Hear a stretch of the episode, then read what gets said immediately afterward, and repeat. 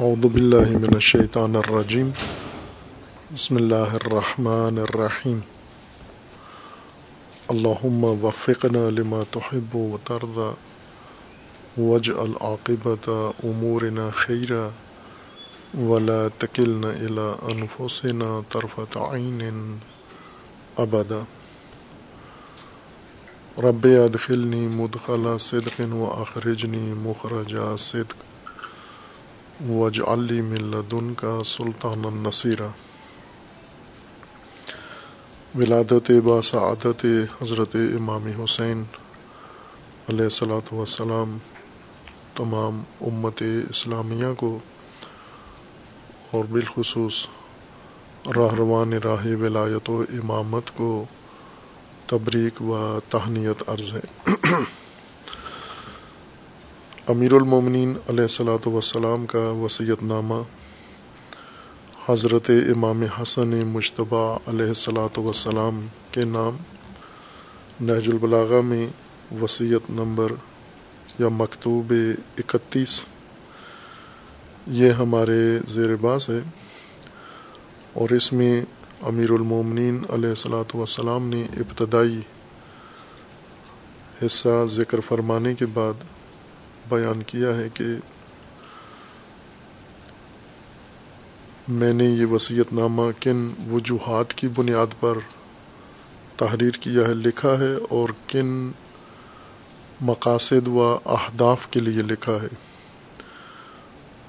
اور پھر اس کے بعد باقاعدہ وصیت شروع کرتے ہیں اس تمہید کے بعد اور ارشاد فرماتے ہیں فعنی اوسی کا بے تقو اللہ ائی بنیا و لزوم عمر ہی و عمارت قلب کا بے ذکر ہی و اعتصام بحبل و ایو سبب اوثق من سبب بین کا و بین اللہ ان انتا اخذتا بے پھر آگے جاری ہے احی قلب کا بل معزت و امت ہو بزہادہ و قو ہی بال یقین و نور ہو بالحکمہ و دل ہو بکر الموت و قرر ہو بالفنا و بصر ہو فجا دنیا و حضر ہو سولت الدہر و فوش تقبل تقلب اللیالی والیام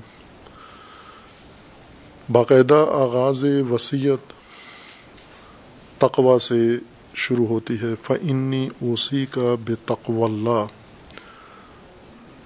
اے بنیا، اے پیارے بیٹے، فرزند گرامی، فرزند عزیز، آپ کو میں وصیت کرتا ہوں تقوا کی اور تقو اللہ کی۔ اللہ کے تقوا کی میں تجھے وصیت کرتا ہوں۔ و لزوم عامر ہی۔ اور یہ وصیت کرتا ہوں کہ تو امر الہی کی پابندی کر اور پابندی رکھ۔ و عمارت قلب کا بذکر ہی اور اپنے دل کو آباد کر ذکر خدا سے۔ والاعتصام بحبل ہی اور اللہ کی حبل سے متمسک ہو۔ و ایو سبب اوسق و من سبب بین کا و بین اللہ تیرے اور اللہ کے درمیان قائم رابطے سے بڑھ کر وسیق کوئی اور سبب اور رابطہ نہیں ہے اگر تو اس رابطے سے استفادہ کرے، اگر تو اس کو تھام لے، اس سے بڑھ کر تیرے اور اللہ کے درمیان اس سے زیادہ مضبوط کوئی اور رابطہ نہیں ہے۔ ایک وصیت تقوا کی ہے اور ایک لزوم عامر کا حکم ہے اور آبادی دل دل کی آبادی کا ذکر ہے، حبل اللہ سے تمسک کا ذکر ہے اور انسان اور اللہ کے درمیان قائم رابطہ۔ یہ امور ہیں جو اس پیراگراف کے اندر امیر المومنین علیہ السلاۃ وسلام نے بیان فرمائے ہیں۔ اب ظاہر یہ وصیت ہے۔ وصیت کا مطلب یہ ہے کہ امیر المومنین نے اپنی آخری عمر میں یہ وصیت فرمائی ہے اور جب احساس کیا ہے کہ اب وقت کم ہے اور مجھے دنیا سے جانا ہے، اور یہ وصیت ان، اس موقع کی ہے جب امام حسن مشتبہ علیہ السلام اور باقی اولاد امیر المومنین علیہ السلام کی اپنے تربیتی دور سے گزر کے اپنی شخصیت مکمل کر چکے ہیں، بنا چکے ہیں۔ یعنی دوران تربیت نہیں ہے، تربیت مکمل کر کے وہ بھی پختگی کی عمر میں پہنچ چکے ہیں۔ اور ہم جو امیر المومنین علیہ السلاۃ وسلام کی اولاد میں، مباشر اولاد میں یعنی وہ اولاد جو سایہ امیر المومنین میں تربیت پائی ہے جنہوں نے، اور امیر المومنین کے زیر تربیت پلے بڑے ہیں۔ امام حسن مشتبہ علیہ السلاۃ وسلام ہیں اور امام حسین علیہ السلاۃ وسلام ہیں۔ سامن محمد ابن حنفیہ ہیں امام کے اور فرزند ہیں اور اسی طرح حضرت ابوالفاظل عباس اور متعدد اولاد ہیں امیر المومنین کی، جنہوں نے امیر المومنین کے زیر سایہ تربیت پائی ہے۔ یہ وصیت ہے، وصیت اس مرحلے کے بعد ہے جو تربیتی مرحلہ طے ہو چکا ہے، گزر چکا ہے۔ جیسے اولاد بھی طے کر رہی ہے اور جیسے امیر المومنین بھی گزارا ہے امام حسین علیہ السلاۃ وسلام چونکہ آج یوم ولادت امام حسین علیہ السلام ہے۔ اور وصیت بھی امام حسن علیہ السلام کے نام ہے بظاہر، لیکن وصیت کا عنوان عام ہے، مختص نہیں ہے کسی فرد کے ساتھ۔ یہ وصیت عمومیت رکھتی ہے۔ بلکہ تمام انسانوں سے اس کا تعلق ہے۔ فقط امیر المومنین کی اولاد کے ساتھ مختص نہیں ہے امیر المومنین کے اصحاب و امیر المومنین کے پیروکار، بلکہ یہ وہ وصیت ہے جو عمومیت رکھتی ہے۔ تمام مسلمانوں کے لیے ہے اور تمام انسانوں کے لیے ہے۔ اس مسلمان کے دائرے سے بھی بڑی وسیع دائرہ ہے۔ اس وصیت کا اگر ہم آگے گئے، اللہ نے توفیق دی تو اندازہ ہوگا کہ وصیت کا دائرہ کتنا وسیع ہے۔ لیکن ہم یہ دیکھیں کہ جس اولاد کے لیے وصیت کر رہے ہیں، ان کی جو شخصیت آج ہمارے سامنے ہے، امام حسن مشتبہ علیہ السلاۃ وسلام اور امام حسین علیہ السلام بالخصوص، یہ دو ہستیاں جو زیر تربیت امیر المومنین کے رہے ہیں، اس وصیت کے اندر وہ مندرجات ہیں جو ہمیں یہ رہنمائی کرتے ہیں کہ یہ شخصیت جو اولاد امیر المومنین کی تھی، وہ کس تربیت کے نتیجے میں وجود میں آتی ہے؟ اور وہ کون سا نظام ہے جس سے ایسی ہستیاں اور ایسی شخصیتیں انسان کی تشکیل پاتی ہیں؟ جو اہم نقطہ ہے وہ یہ ہے کہ ہم نے اس وصیت نامے سے وہ تربیتی نظام جو امیر المومنین کا پسندیدہ ہے امیر المومنین کا برگزیدہ ہے اور امیر المومنین کا عمل کیا ہوا تربیتی نظام ہے، جس کے نتیجے میں اس طرح کی شخصیات معاشرے میں وجود میں آتی ہیں۔ ہمارا جو عقیدتی نظریہ ہے، وہ تو یہ ہے کہ آئمہ ہدا تربیت نہیں پاتے، جو ہمارا غیر تحقیقی نظریہ ہے، جو ذاکروں نے، خطیبوں نے ہمارے کانوں میں ڈالا ہے۔ اور ہم نے غور کیے بغیر سن کے اس کو پکڑ لیا ہے۔ وہ یہ کہ امام تربیت یافتہ پیدائش سے پہلے ہی مکمل کمپلیٹ ہوتے ہیں اور پھر اسی طرح مکمل تکامل حالت میں دنیا میں آتے ہیں۔ نہ تربیت ہوتی ہے، نہ ضرورت ہوتی ہے، نہ انہیں ہدایت کی ضرورت ہوتی ہے، نہ اللہ کی طرف سے۔ وہ بالکل بے نیاز ہوتے ہیں۔ اللہ کو پھر کسی چیز کی ضرورت پڑ جاتی ہے، انہیں کسی مرحلے کی ضرورت نہیں پڑتی۔ اس طرح کا تصور جو ہمارے ذہنوں میں بٹھایا گیا ہے، وہ ظاہر ہے اس کے لیے یہ موضوعات نہیں ہیں۔ اور اس نظریے کے مطابق وہ ہستیاں، تربیت یافتہ نہیں ہیں، بلکہ کمال یافتہ پیدا ہوئی ہیں۔ اور وہ آئیں اس لیے نہیں آئے ہیں کہ انسان کو وہ تربیت کریں یا انسان ان ان کو دیکھ کر تربیت کریں وہ وسیلہ ہیں ہماری تربیت کا، بلکہ انہیں اللہ تعالیٰ نے اس لیے زمین پہ بھیجا ہے کہ ہم ان کی تقدیس کریں، ہم ان کی تعریف کریں، ہم ان کی توصیف کریں، ہم ان کے ذکر کریں، اور ان کے ذکر سے ہمیں اللہ کی طرف سے جو ہماری ضرورتیں ہیں وہ پوری ہوں۔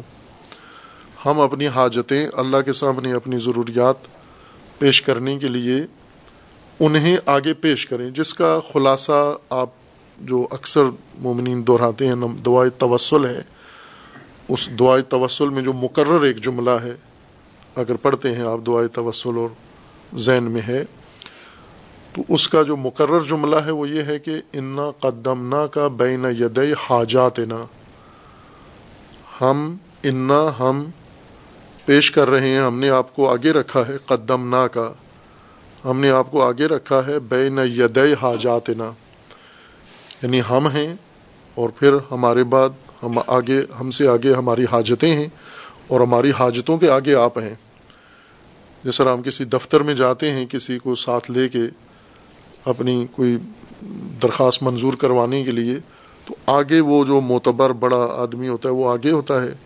پیچھے ہماری عرضی ہوتی ہے، پیچھے ہم ہوتے ہیں۔ اور ان کو وہ دفتر والے چونکہ جانتے ہیں، انہیں عزت احترام کر کے بٹھاتے ہیں، پھر وہ کہتے ہیں، میں وہ پوچھتے ہیں جی کیا خدمت کریں؟ کیوں تشریف لائیں؟ کیوں زحمت فرمائیے؟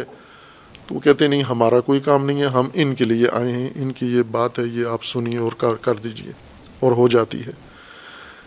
ہم نے آئمہ کے بارے میں یہ تصور رکھا ہوا ہے کہ ہماری حاجتیں اللہ کے پاس ہیں، رکی ہوئی ہیں، پھنسی ہوئی ہیں ہم خود وہ حاجتیں منظوریاں وہاں سے نہیں لے سکتے۔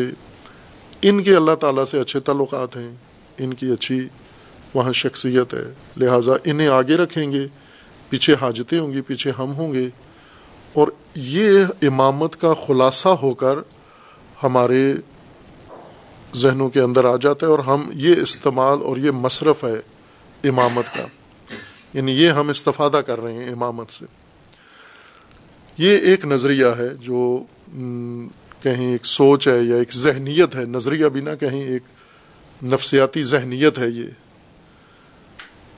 لیکن اس کی تائید نہ قرآن سے ہوتی ہے، اس کی تائید نہ ائمہ اہل البیت کے کلام سے ہوتی ہے، نہ سیرت سے ہوتی ہے، نہ کسی بھی دلیل سے، نہ عقل سے ہوتی ہے اس کی تائید۔ یہ ایک عقیدت مندی کا بنا ہوا تصور ہے، ذہنیت ہے یہ۔ قرآن کریم سب سے پہلے اور قرآن کے بعد ائمہ اطہار کے فرامین اور خصوصاً امیر المومنین علیہ السلاۃ وسلام کے خطبات و فرامین، وہ ہمیں جو رہنمائی فرماتے ہیں، وہ یہ ہے کہ یہ شخصیات ہستیاں بھی ایک تربیتی مرحلے سے گزر کے اس مقام تک پہنچی ہیں۔ انبیاء ہوں آئمہ ہوں معصومین سارے، ان کی تربیت کا ایک مرحلہ ہے، ایک پروسیس ہے جس سے انہیں حتمن گزرنا ہوتا ہے۔ وہ تربیت انہیں حاصل کرنی ہے۔ اس تربیت میں مربی ان کی ذات خدا ہے اور مربی ان کے اپنے جو آبا ہیں یا جن کے زیر سایہ، جس طرح امیر المومنین کی تربیت رسول اللہ صلی اللہ علیہ وآلہ وسلم کے زیر سایہ ہوئی ہے۔ اور امام حسن و امام حسین علیہ السلام کی تربیت امیر المومنین کے زیر سایہ ہوئی ہے۔ اور اسی طرح پھر آگے آئمہ ہدا نے اپنی اولاد کی اپنے سایہ میں اور اپنے نظام تربیتی میں ان کی تربیت کی ہے۔ یعنی وہ مرحلہ انہوں نے طے کیا ہے۔ رسول اللہ صلی اللہ علیہ وآلہ وسلم نے کسی انسان کے اس سامنے تربیت نہیں کی، انہیں اللہ تعالیٰ نے تربیت کی ہے یعنی اللہ نے ان کے لیے جو اسباب مقرر کیے تھے ان اسباب سے۔ لیکن مربی اللہ کی ذات اور مربی ان کے آئمہ ہدا اور یہ ہستیاں ہیں اور یہ متربی ہیں یعنی تربیت یافتہ شخصیات ہیں۔ اب یہ بات ان کے ساتھ مختص ہے کہ جو ان کی شخصیت بنی ہے آئمہ ہدا کی اور معصومین علیہ السلام کی یہ آگے جگہ خالی رکھتے ہیں بعد والوں کے لیے آپ۔ احترام آپ ان کے پیچھے بیٹھتے ہیں۔ تاکہ بعد والے آگے آگے بیٹھیں۔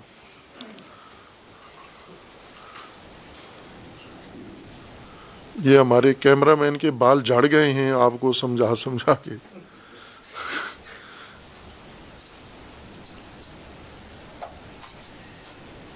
صلوات پڑھیے محمد علیہ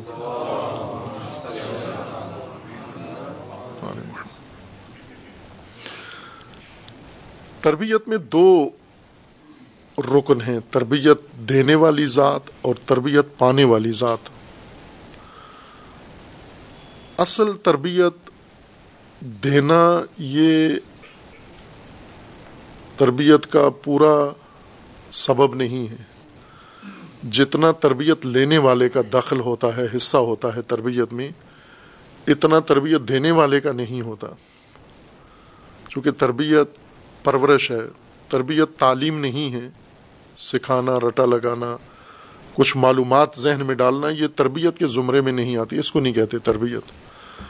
تربیت کی اگر ہم مجسم مثال ذہن میں رکھیں تو جس طرح پودا بیج کاشت ہوتا ہے اور پھوٹتا ہے اور اس سے کومپل نکلتی ہے اور پھر وہ تدریجن دھیرے دھیرے درخت بنتا ہے اور پھل دیتا ہے، یہ اس کو عربی زبان میں تربیت کہتے ہیں۔ بیج سے صلاحیت نکالنا، اس کو پروان چڑھانا، اس کے لیے اس کو ماحول کی ضرورت ہوتی ہے۔ جیسے بیج کی مثال دیں تو اس کو مٹی کی ضرورت ہے، زرخیز مٹی کی، کھاد کی ضرورت ہے، پانی کی ضرورت ہے، روشنی کی ضرورت ہے، ہوا کی ضرورت ہے اور آفات سے بچاؤ کی ضرورت ہے۔ یہ وہ امور ہیں جو اس کو فراہم کیے جائیں گے۔ اور یہ ساری چیزیں اگر آپ فراہم کر دیں، ایک لکڑی یا ایک کنکری دبا کے مٹی میں، یہ ساری چیزیں اس کو فراہم کریں آپ۔ زرخیز مٹی بھی فراہم کر دیں، اس کو پانی بھی فراہم کر دیں، اس کو کھاد بھی فراہم کر دیں، اس کو آفات سے بھی بچائیں، اس کو روشنی بھی فراہم کر دیں، اس کو آکسیجن بھی فراہم کر دیں۔ لیکن کبھی بھی اس سے کچھ دریافت نہیں ہوگا۔ آپ بہترین مربی ہیں، بہترین باغبان ہیں اور آپ ہر چیز کی پرورش بڑے خوبصورت انداز سے کرتے ہیں۔ آپ کی مہارت میں شک و شبہ نہیں ہے۔ لیکن یہ سب کچھ آپ اس وقت کر سکتے ہیں جب بیج ہو۔ بیج کا مطلب یعنی ایک باصلاحیت دانا ہو، جس کے اندر یہ سب کچھ بننے کی صلاحیت موجود ہو۔ اگر اس کے اندر یہ صلاحیت موجود نہیں ہے، آپ کی زحمت ساری اکارت ہے۔ آپ پتھر پہ زحمت کریں، لکڑی پہ کریں، آپ مٹی پہ کریں، کنکری پہ کریں، اس سے کچھ بھی نہیں اگنا۔ چونکہ اس کے اندر یہ سب کچھ پروان چڑھنے کے لیے کچھ اس کے اندر نہیں ہے موجود۔ اس لیے تربیت کے لیے ضروری عنصر ہے کہ وہ جو کچھ آپ پال رہے ہیں، وہ بیج ہونا چاہیے۔ اس کے اندر یہ ساری توانائیاں، صلاحیتیں اس کے اندر ہونا چاہیے۔ آپ کی مہارت یہ ہے کہ ان توانائیوں کو ابھار کے آپ اس سے نکھار کے باہر لا کے اس کو پروان چڑھائیں گے آپ۔ انسان کی شخصیت ایسے ہی بنتی ہے، بیج سے شروع ہوتی ہے۔ خواہ وہ انبیاء کرام ہوں، معصومین ہوں آئمہ ہوں یا بڑے برگزیدہ انسان ہوں، جن کی آئمہ نے تربیت کی ہے، وہ بھی ایسے ہی ہیں۔ یعنی ایک مرحلے سے ان کا آغاز ہوتا ہے، خلقت کا آغاز ہوتا ہے، پھر اس کے بعد تربیت کا آغاز ہوتا ہے۔ اب یہ تربیت کا آغاز معمول کے مطابق ہوتا ہے یا معمول کے خلاف ہوتا ہے، یہ الگ ہے۔ موضوع بعضوں کا خلاف معمول ہوتا ہے۔ جیسے رسول اللہ صلی اللہ علیہ وآلہ وسلم کی تربیت کا جو آغاز تھا، یہ خلاف معمول تھا۔ یا حضرت عیسیٰ مسیح کی خلقت خلاف معمول ہے، نہ خلاف قاعدہ۔ خلاف قانون نہیں ہے، خلاف معمول ہے۔ قوانین کے کچھ معمولات ہوتے ہیں۔ اور کچھ وہی قوانین معمول سے ہٹ کر تدریجن وہ قوانین طے کرتے ہیں، سفر اپنا طے کرتے ہیں اور ایک مرحلے تک پہنچتے ہیں۔ بس تربیت کے لیے ضروری شرط یہ ہے کہ اس بیج ہو اس کا، تاکہ ایسی بھرپور شخصیت وہاں سے نکلے۔ اس شخصیت کا، کی صلاحیت و قابلیت اس بیج کے اندر ہونی چاہیے، اس فرد کے اندر ہو۔ پھر اگر اس کو نظام تربیتی مل جائے تو یہ شخصیت انسان کی پروان چڑھ سکتی ہے۔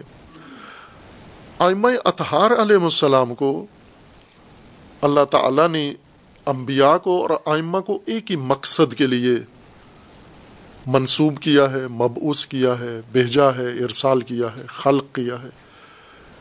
اور وہ مقصد ہے عام انسانوں کی ہدایت اور عام انسانوں کی تربیت۔ یہ خاص انسان ہیں۔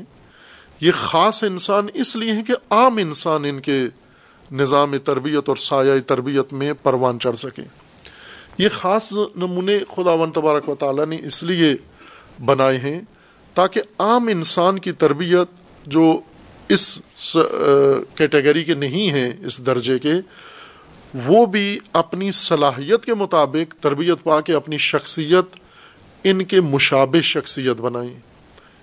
ان جیسی شخصیت اپنی بنائیں یعنی یہ مربی بھی ہیں، یہ تربیتی ماڈل بھی ہیں۔ اسوا ہیں۔ اسوا کا کسی مجلس میں میں نے تفسیر کی تھی، ترجمہ کیا تھا۔ ہم عموماً اس کو ماڈل کہتے ہیں، لیکن صحیح، چونکہ ہم پسند تو کرتے ہیں انگریزی، لیکن زیادہ گہرائی میں اس میں بھی نہیں جاتے۔ اردو جتنی ہی ہوتی ہے ہماری انگریزی بھی صحیح ترجمہ جو اسوا کا ہوتا ہے، وہ نمونہ یا ماڈل نہیں ہے، بلکہ پیٹرن ہے۔ آپ، یہ چیز آپ صنعت کاروں کے اور جو پروڈکشن جن کا کام ہے، وہ زیادہ بہتر سمجھتے ہیں کہ آپ کوئی بھی چیز بناتے ہیں، تو پہلے ایک اس کے لیے، سب سے پہلے ایک نمونہ بناتے ہیں اس کا۔ اس کو پیٹرن کہتے ہیں، جسے دیکھ کر پھر آپ نے آگے کثیر مقدار میں بہت کچھ بنانا ہے۔ وہ جو پہلی چیز آپ اپنے یعنی آئیڈیا کے مطابق اپنا آئیڈیا جس میں اتارتے ہیں اور پہلی چیز جو بناتے ہیں سیمپل کے طور پر سامنے رکھ کر، وہ پیٹرن ہوتا ہے۔ انسانیت کو جیسے آپ کپڑا بناتے ہیں تو پہلے ایک پیٹرن آپ بناتے ہیں، پھر اس کے مطابق آگے سلائیاں کرتے جاتے ہیں، اسی طرح کوئی اور چیز بناتے ہیں۔ پہلا پیٹرن بنتا ہے، پھر اس کے بعد اس کے مطابق باقی سارے کام ہوتے جاتے ہیں۔ اور سب سے مشکل کام پیٹرن بنانا ہوتا ہے۔ پیٹرن کی کاپیاں وہ آسان ہو جاتا ہے کام۔ ساری دقت، توانائی، مہارت ساری پیٹرن بنانے میں ہوتی ہے۔ پیٹرن سامنے ہو اگلا کام آسان ہو جاتا ہے۔ خداون تبارک و تعالیٰ نے یہ ہستیاں انسانیت کے پیٹرن بنائے ہیں۔ اسوا نے کہا ہے قرآن میں، لیکن اس کا ترجمہ آپ کی زبان میں پیٹرن بنتا ہے۔ اور یہی دشوار اس طرح کی شخصیت کمال تک پہنچانا اور مکمل شخصیت کامل انسان کا مطلب چھاتی ناپ کے نہیں بتایا جاتا کہ کامل ہے یہ، یا اس کی اسپیچ دیکھ کے نہیں پتہ چلتا یہ کامل ہے، معلومات ناپ کے نہیں ہوتا۔ کامل کا مطلب یہ ہوتا ہے کہ جتنی اس کے اندر قابلیت تھی، صلاحیت تھی، وہ ساری اپنے کمال تک پہنچ گئی ہے۔ اب کوئی حصہ ایسا نہیں بچا، ہم یہ کہہ سکتے ہیں کہ یہ بھی کامل ہو سکتا ہے، یہ بھی آگے مزید پروان چڑھ سکتا ہے۔ جس نے پروان چڑھنا تھا، وہ سب کچھ، جیسے یہ انگلیاں ہیں ہاتھ کی، یہ پیدائش کے وقت بالکل چھوٹی سی ہوتی ہیں، ایک اس کے بند کے مطابق، پورے کے مطابق، کل انگلی اتنی تھی۔ لیکن اس انگلی میں بڑھنے کی صلاحیت تھی، کتنی تھی؟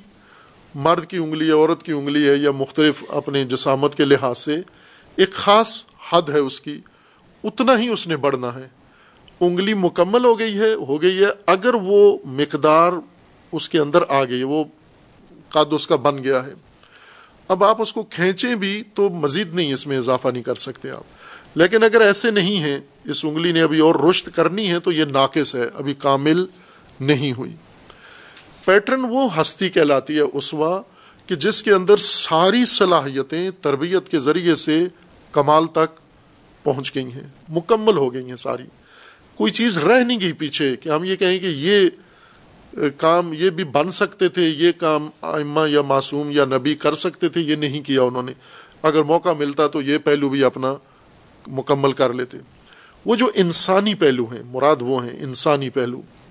سکلز کی بات نہیں ہو رہی ہے۔ سکلز انسانیت کے ارکان نہیں ہیں، مہارتیں۔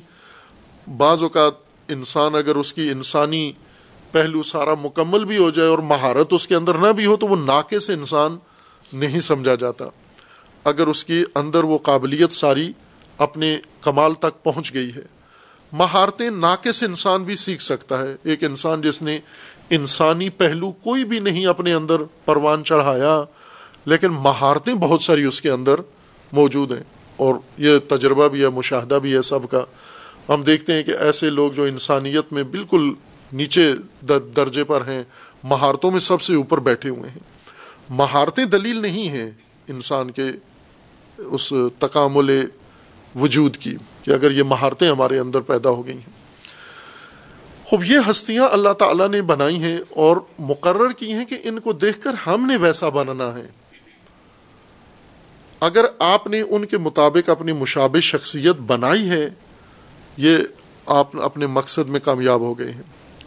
لیکن وہ ہوگا اسی تربیتی نظام سے جو اللہ تعالیٰ نے مقرر کیا ہے اور جس کو خلاصہ کر کے اس وصیت نامے میں امیر المومنین علیہ السلاۃ وسلام نے درج فرمایا ہے۔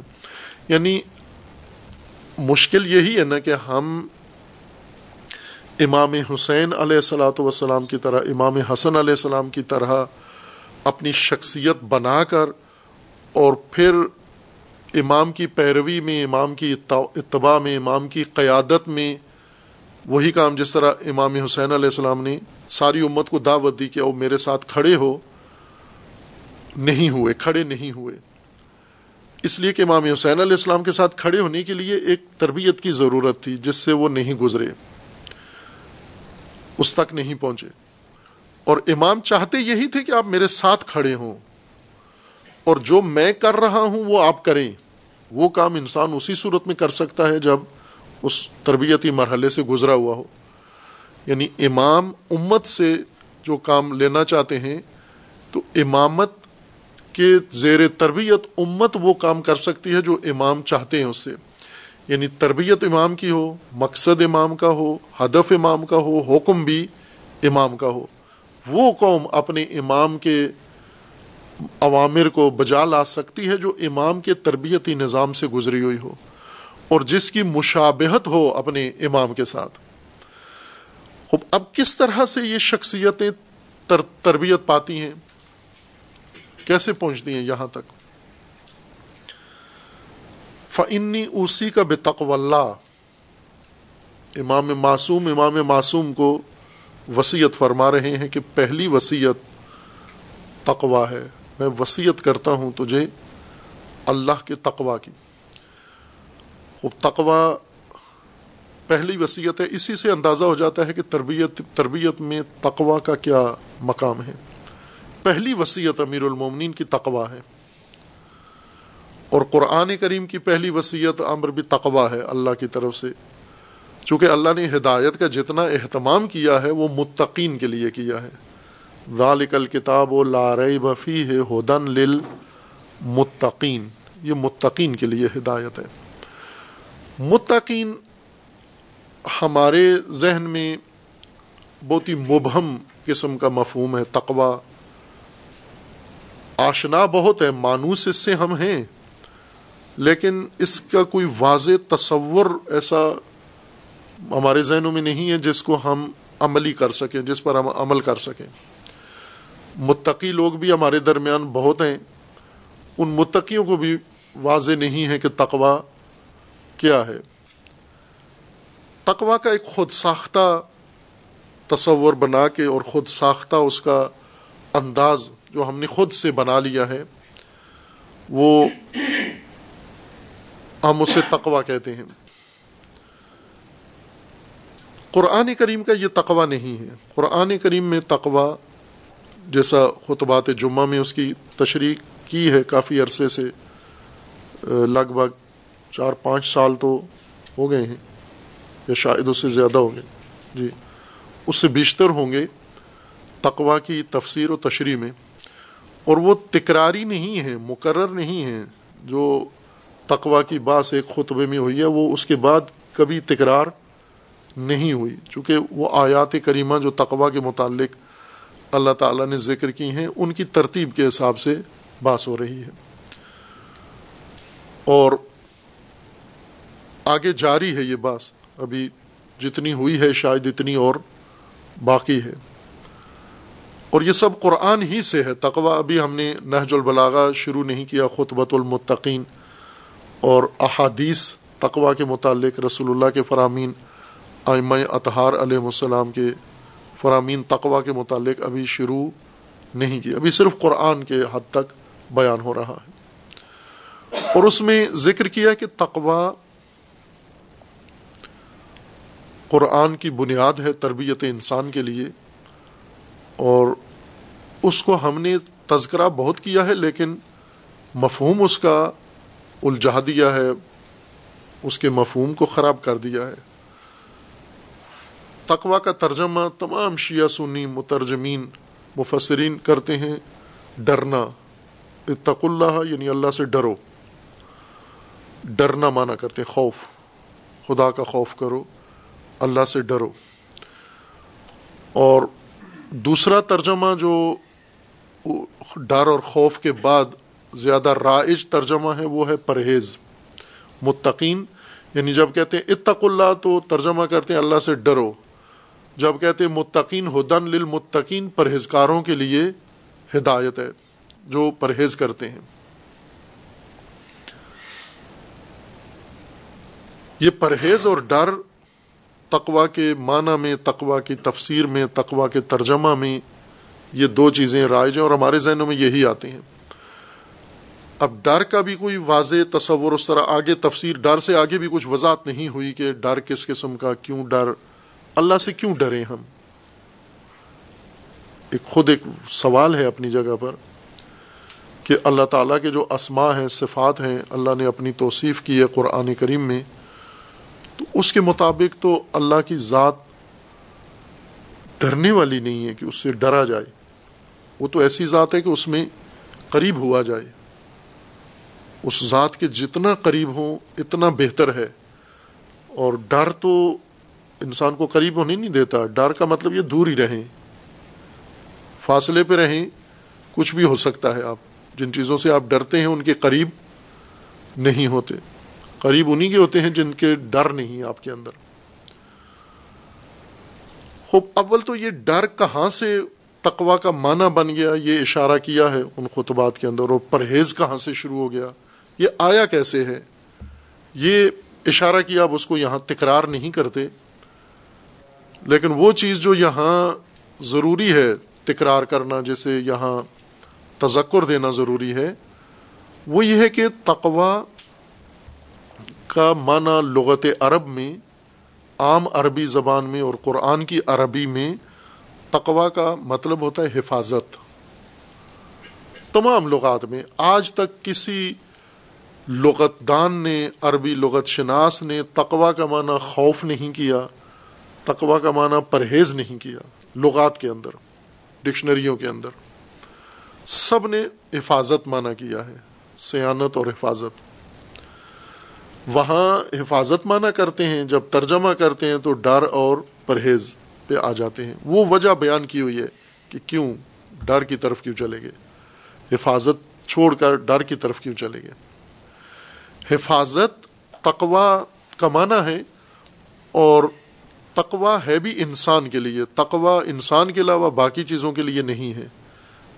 دیگر موجودات نے تقوا اختیار نہیں کرنا۔ تقوا ایک انسانی حفاظتی نظام ہے جو اللہ تعالیٰ نے خصوصاً انسان کی حفاظت کے لیے اہتمام کیا ہے۔ اور انسان کی حفاظت کے لیے یہ اہتمام کیا ہے کچھ ایسے خطرات، آفات سے جو انسان کے لیے مہلک ہیں، جان لیوا ہیں۔ یعنی وہ خطرے جو انسان کی ذات کو، انسان کی شخصیت کو، انسان کی زندگی کو، انسان کی ہر چیز کو برباد کر دیتے ہیں۔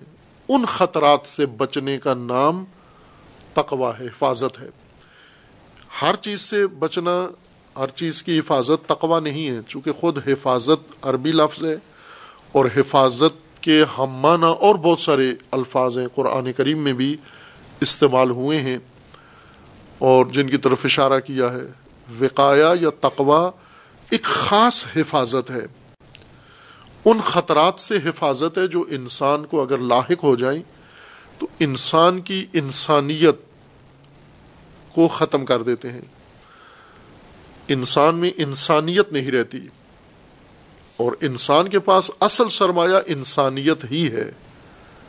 باقی وجود انسان کا، انسانیت کے علاوہ بھی انسان کے اندر بہت سارے پہلو ہیں۔ وہ انسانیت نہیں کہلاتی وہ چیزیں۔ وہ اور نام ہیں ان کے۔ قرآن میں بھی اور نام ہیں اور علوم کے اندر بھی ان کے اور نام ہیں۔ انسان کے اندر جو چیز رکنیت رکھتی ہے وہ انسانیت ہے انسان کی۔ انسانیت جن ارکان کا نام ہے، جن اصولوں کا نام ہے، جن امور کا نام ہے، ان کے خطرات ہیں، ان کی آفات ہیں، ان کو ختم کرنے والی امور ہیں۔ ان امور سے حفاظت کا نام تقوا ہے۔ اس قسم کے حفاظتی امور تقوا کہلاتے ہیں۔ اور وہ تمام عمر کے لیے ہیں۔ تمام عمر کے لیے کہ انسان نے ان کو اختیار کرنا ہے، ان حفاظتی تدبیروں کو۔ ان حفاظتی اصولوں کو، ان حفاظتی قوانین کو، ان حفاظتی عوامر کو انسان نے اختیار کرنا ہے اور بروئے کار لانا ہے۔ وہ حفاظتی تدبیر اپنی زندگی کو اس نے فراہم کرنی ہے۔ جیسے ہم جو کام بھی کرتے ہیں، اس کی حفاظت کا بھی ساتھ انتظام کرتے ہیں۔ جیسے گھر بناتے ہیں تو گھر کی حفاظت، ہم گھر کے اندر کچھ سامان بناتے ہیں، اس کی حفاظت۔ کتنی چیزوں کو آپ گرد و غبار سے بچاتے ہیں، کتنی چیزوں کو نمی سے بچاتے ہیں، کتنی چیزوں کو آپ باقی رگڑ سے بچاتے ہیں۔ گھر میں ہر چیز کی حفاظت کا ایک اعلیٰ انتظام کیا ہوا ہے۔ کچھ چیزیں ہیں آپ صندوقوں میں رکھتے ہیں، کچھ چیزیں ہیں آپ الماریوں میں رکھتے ہیں، کچھ چیزیں ہیں آپ اس کو کور میں رکھتے ہیں، کچھ چیزوں کو غلافوں میں رکھتے ہیں۔ ہر چیز کی حفاظت کا آپ نے اعلیٰ بندوبست اور انتظام کیا ہوا ہے۔ اسی طرح آپ گھر کے علاوہ جو آپ کے امور ہیں، ان سب کو آپ حاصل جب کر لیتے ہیں، پھر دوسرا اہم مرحلہ ان کی حفاظت کا ہوتا ہے۔ آپ جو مصنوعات بناتے ہیں اور جو خریدتے ہیں، ان کی حفاظت کا اعلیٰ انتظام کیا ہوا ہے۔ مثلا گاڑیاں، ان گاڑیوں کی حفاظت، گاڑیوں کے اندر جو مختلف چیزیں لگی ہوئی ہیں، خود ان کی حفاظت کا بنانے والوں نے اعلیٰ انتظام کیا ہوا ہے۔ چونکہ اگر حفاظت کا انتظام نہ ہو، بنانے کا مقصد ہی فوت ہو جاتا ہے۔ ابس ہے لغو ہے وہ کام کرنا، جسے آپ نے بنا دیا ہے، اس کی حفاظت نہیں کر پا رہے اور اس کی حفاظت نہیں کی آپ نے۔ ہم اپنے بچوں کی حفاظت کرتے ہیں، جن پہلوؤں سے ہمارے لیے اہمیت ہے، ان پہلوؤں کی حفاظت کرتے ہیں۔ آپ ایک پودا لگاتے ہیں، اس کی کتنی حفاظت کرتے ہیں۔ آپ کوئی چیز اپنے استعمال میں ہے، آپ کے موبائل ہے، آپ کی گھڑی ہے، آپ کی اینک ہے، اس کی حفاظت کرتے ہیں آپ۔ اور اس کی حفاظت کے لیے تمام تدبیریں آپ نے اختیار کی ہوئی ہیں۔ اس کو رکھنا کہاں ہے؟ اس کو استعمال کیسے کرنا ہے؟ اور اس کو محفوظ کیسے کرنا ہے؟ یہ سارے کام آپ انجام دیتے ہیں۔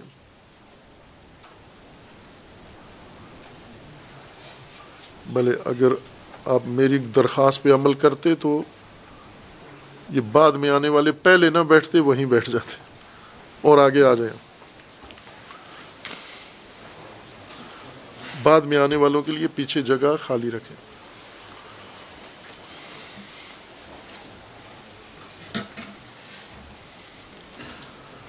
محمد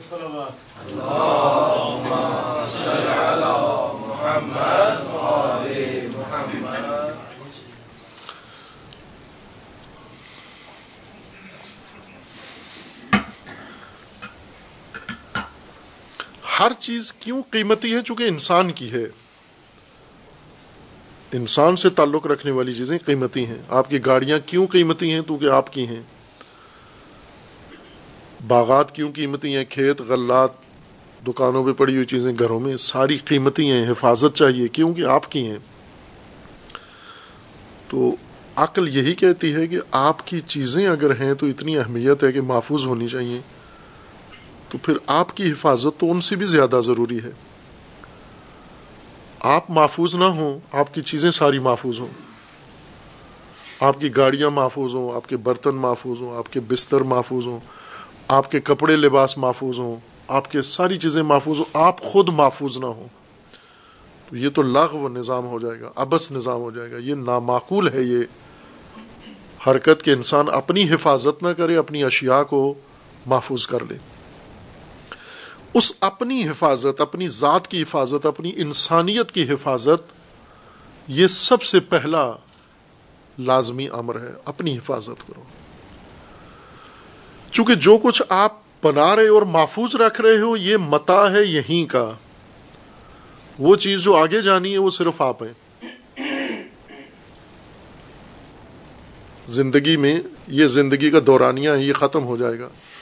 اور یہ مال و منال، یہ جو کچھ آپ نے بنایا ہے اور حفاظت کی ہے، اس کی محفوظ کیا ہے، یہ اسی حفاظت کے ساتھ یہیں رہ جائے گا۔ آپ آگے چلے جائیں گے۔ وہ جو آگے جانا ہے، اس کو محفوظ ہونا چاہیے۔ اس کی ہر چیز محفوظ ہونی چاہیے چونکہ اس نے آگے جانا ہے۔ کچھ چیزیں ہیں، آپ ریلوے اسٹیشن تک لے کے جاتے ہیں، ایئرپورٹ تک لے کے جاتے ہیں۔ آپ کو چھوڑنے والے وہاں پر کیا کہتے ہیں سی آف کہتے ہیں آپ۔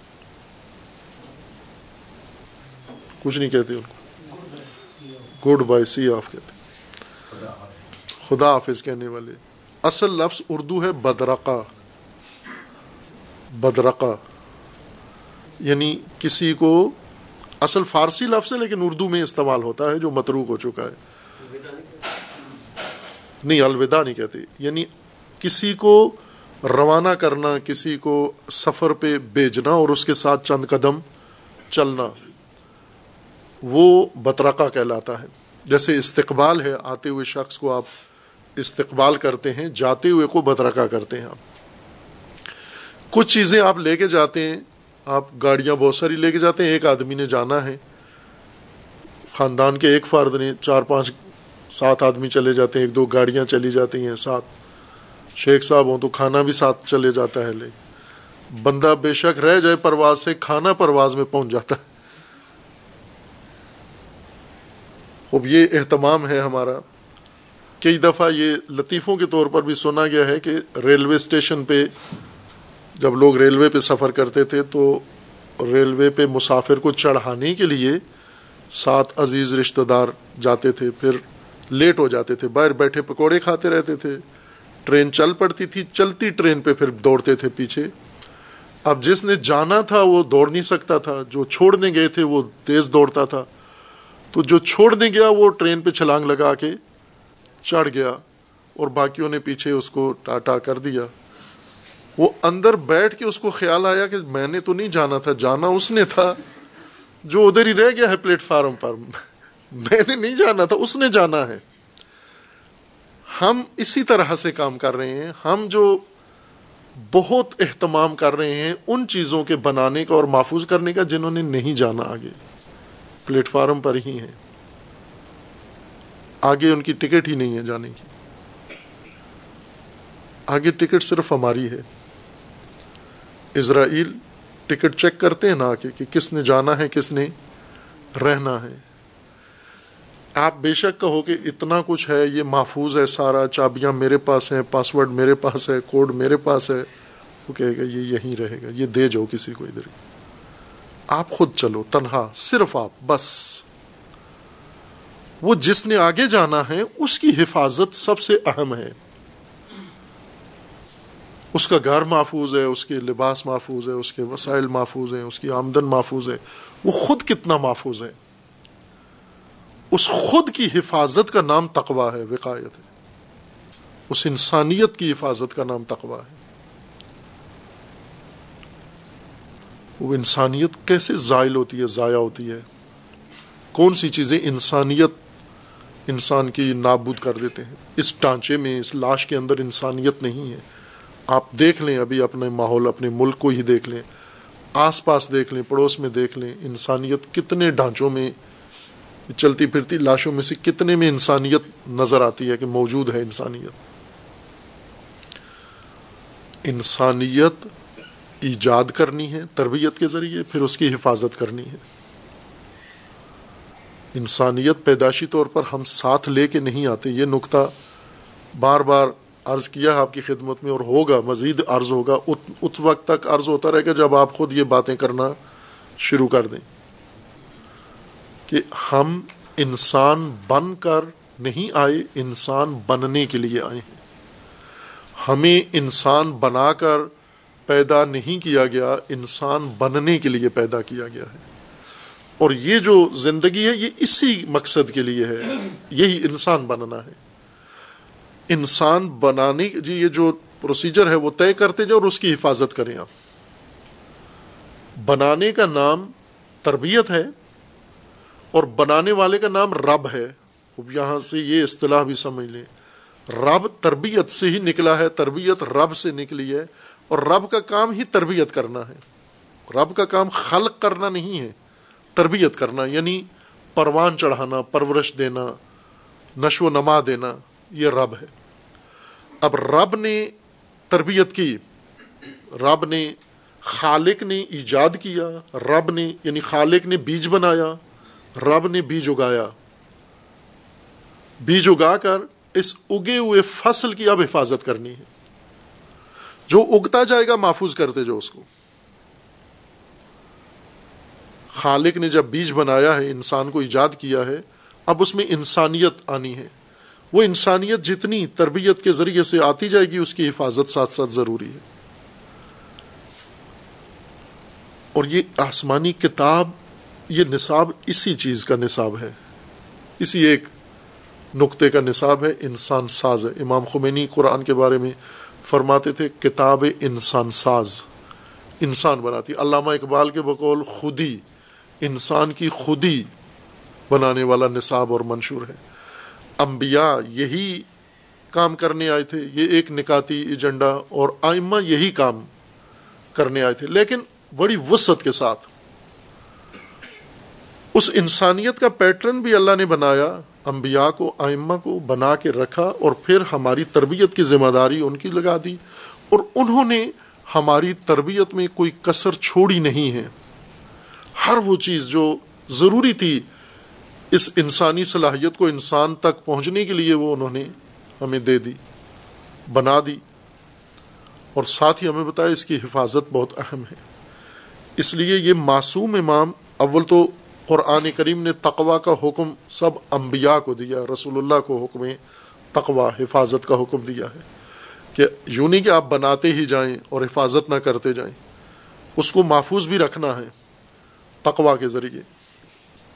اور پھر امام علی علیہ السلام جو امام المتقین ہے رسول اللہ کے تربیت یافتہ ہستی ہیں۔ یعنی اگر ہم یہ دیکھیں کہ وہ رسول اللہ کے، فقط رسول اللہ کے مکتب میں اگر کوئی شخصیت بنے تو وہ کیسے ہوتی ہے؟ صحابہ نہیں ہے چونکہ وہ دورے نظام میں پڑے ہوئے ہیں۔ صحابہ دو سکول میں پڑے ہیں۔ ایک رسول اللہ سے باہر الگ، جو رائج تھا، آبائی طور طریقہ، جس کو جاہلیت یا شرک کا نظام کہتے تھے۔ زیادہ ان کا عمر وہاں گزری تھی۔ اور پھر کچھ دورانیہ ان کا رسول اللہ کے ساتھ گزرا۔ لہذا دو تعلیم تھی ان کی۔ لیکن اگر ایک شخصیت ہم تلاش کریں جو خالص رسول اللہ کی تربیت یافتہ ہو، وہ امیر المومنین علیہ السلاۃ وسلام ہیں، وہ حضرت زہرا سلام اللہ تعالی علیہ۔ اور پھر اس خاندان کے اندر جو شخصیات تربیت پائی ہیں، امام حسن علیہ السلام، امام حسین علیہ السلام و دیگر اولاد اہل البید کی، یہ ان کے ہاتھوں کے تربیت یافتہ ہیں۔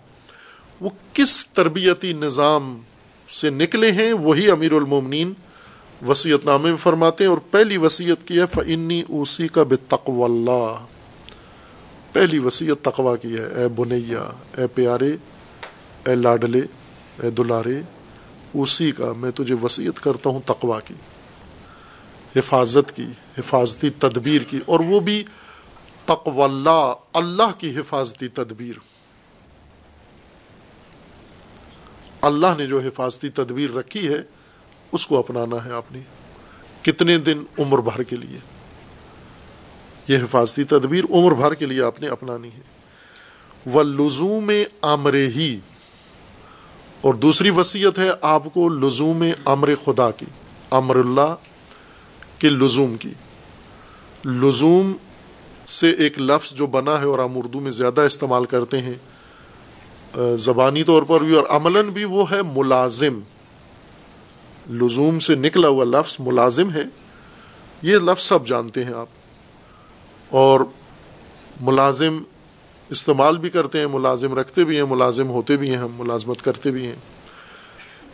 ہم ملازم کا اردو ترجمہ کرتے ہیں، نوکر، خادم، تنخواہ پہ رکھا ہوا بندہ جو کام کاج کرتا ہے ہمارے۔ یہ ملازمین ہیں۔ خواہ وہ دفتری کام کرتے ہوں، وہ ہاتھ کا کام کرتے ہوں، وہ ذہنی کام کرتے ہوں جیسا بھی ہو، لیکن اگر ماتحت ہیں، آپ نے رکھے ہوئے تنخواہ پہ کسی کام کے لیے، یہ ملازم ہے آپ کے۔ نہ اس کو ملازم نہیں کہتے، جو آپ تنخواہ، اس کو اجیر کہتے ہیں عربی زبان میں، جو پیسے پہ کام کے لیے آدمی رکھا جاتا ہے، اس کو اجیر کہتے ہیں، اجیر۔ اصطلاح قرآنی ذہن میں رکھ لیں، یہ ملازم نہیں کہتے اس کو۔ اس کو اجیر کہتے ہیں، اجرت پہ کام کرنے والا آدمی۔ آپ کے پاس باقاعدہ اجرت پہ طے شدہ کانٹریکٹ کے تحت ہے تو بھی اجیر ہے دیہڑی پہ کام کر رہے تو بھی اجیر ہے۔ وقتی طور پر ایک کام دے کے اسے کچھ دے دیا، کھانا ہی کھلا دیا ہم نے۔ کھانے کے لیے کچھ کر رہے یہ بھی اجیر ہے ہمارا۔ کوئی بھی کام اگر آپ پیسے دے کے کوئی بھی کام کروایا ہے، یہ اجیر ہے۔ یہ ملازم نہیں کہلاتا۔ ملازم عربی لفظ ہے اور اس کا مطلب ہوتا ہے پابندی، جڑ کے رہنا، چپک کے رہنا کسی چیز کے ساتھ۔ لازم وہ چیز جو دوسری کے ساتھ بالکل جڑی ہوئی ہے، جدا نہیں ہوتی، جدا کرنے سے بھی جدا نہیں ہوتی۔ اس کو کہتے ہیں لازم۔ لزوم، چپکنا اور پھر ایسا چپکنا کہ کبھی جدا نہ ہونا۔ اس کی مثالیں یہ ہیں، جیسے آگ ہے اور گرمی۔ ابھی آگ کے بغیر گرمی ہے شیخ صاحب کے گھر میں۔ لیکن آگ جہاں ہو، وہاں پر گرمی ہوتی ہے۔ آپ گرمی کو آگ سے ہٹا نہیں سکتے۔ روشنی کو نہیں ہٹا سکتے، یہ لازم ہے اس کا۔ لازم یعنی یہ جڑی ہوئی، چپکی ہوئی چیزیں ہیں۔ اس کی ذات کے ساتھ بندھی ہوئی چیزیں ہیں۔ ایک صورت ہے، آپ گرمی آگ سے دور کریں کہ آگ ہی ختم کر دیں آپ۔ لازم وہ چیزیں ہوتی ہیں، چپکی ہوئی، جڑی ہوئی، جس کے ساتھ جڑی ہوئی ہیں، اس کو ملزوم کہتے ہیں۔ جو جڑی ہوئی ہے، اس کو لازم کہتے ہیں۔ اور یہ جوڑ ان کا، دونوں کا، یہ لزوم کہلاتا ہے۔ اس کو لزوم کہتے ہیں۔ اگر آپ نے لازم کو ختم کرنا ہے، تو آپ کو ملزوم ختم کرنا ہوگا۔ آگ بجھا دیں تاکہ گرمی بھی ختم ہو جائے۔ ورنہ آگ باقی رکھیں اور گرمی ختم کریں، یہ ناممکن ہے، یہ نہیں کر سکتے آپ۔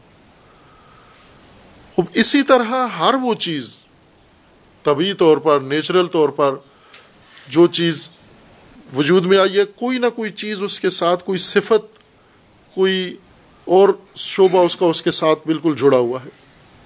اس کو لازم کہتے ہیں۔ یہ آپ کی عادتیں جو آپ کی شخصیت میں پیدا ہو گئی ہیں اور جدا نہیں ہوتی۔ بس بعض ایسے لوگ ہیں، غصہ ہے ان کے اندر، ہمیشہ غصے میں ہے یہ غصہ اس کی شخصیت کا حصہ بن گیا، جدا نہیں ہوتا۔ بعض ہیں بدگمان، بدبین۔ بدبینی اس کی ذات کا حصہ بن گئی ہے۔ بعض ہیں کنجوس۔ اب میں نہیں کہتا کون ہے کنجوس ہے کنجوسی ان کی ذات میں چلی گئی ہے۔ اگر کنجوسی ختم کرنی ہے، کنجوس ختم کرنے سے ہی ہوگی۔ میں یاد کئی سال پہلے کا واقعہ ہے۔ ایک جگہ تبلیغ کے لیے گیا تو وہ چند جوان تھے۔ اس خاندان کے وہ آئے میرے پاس آ کر کہنے لگے، اللہ نے ہمیں بہت مال دیا ہوا ہے، بڑا نوازا ہوا ہے، بڑی نعمتیں ہیں، ہماری ٹرانسپورٹ چلتی ہے، پراپرٹی ہے، سب کچھ ہے۔ اور ہم خمس نہیں دیا ہم نے۔ اور خمس دینا چاہتے ہیں تو میں نے کہا، دے دیں، دینا چاہتے ہیں۔ تو اس وقت یہ جامعہ وغیرہ نہیں بنا تھا۔ تو میں نے کہا دے دیں خمس دینا چاہتے ہیں۔ تو انہوں نے کہا لیکن مشکل یہ ہے کہ والد صاحب ہمارے وہ نہیں مانتے بات۔ تو میں نے کہا کیا کہتے ہیں؟ کہتے ہیں والد یہ کہتے ہیں کہ جس دن میرے مال سے خمس نکلے گا، اسی دن میرے گھر سے جنازہ بھی نکلے گا۔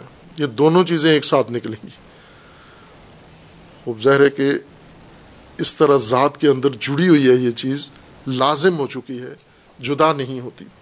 لزوم اس پابندی کے ساتھ، کسی شے کے ساتھ جڑنے کو کہتے ہیں۔ لازم جڑی ہوئی چیز، ملزوم جس کے ساتھ جڑ جائے یہ چیز۔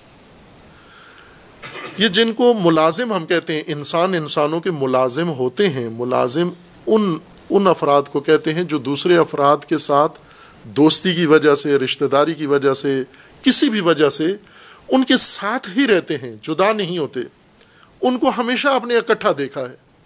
دن رات اکٹھے دیکھتے ہیں۔ آپ ان کو کسی مارکیٹ میں دیکھیں، اکٹھے ملیں گے۔ کسی تہوار میں دیکھیں، شادی بیاہ میں دیکھیں، کسی مجلس میں دیکھیں، ہمیشہ اکٹھا دیکھیں گے۔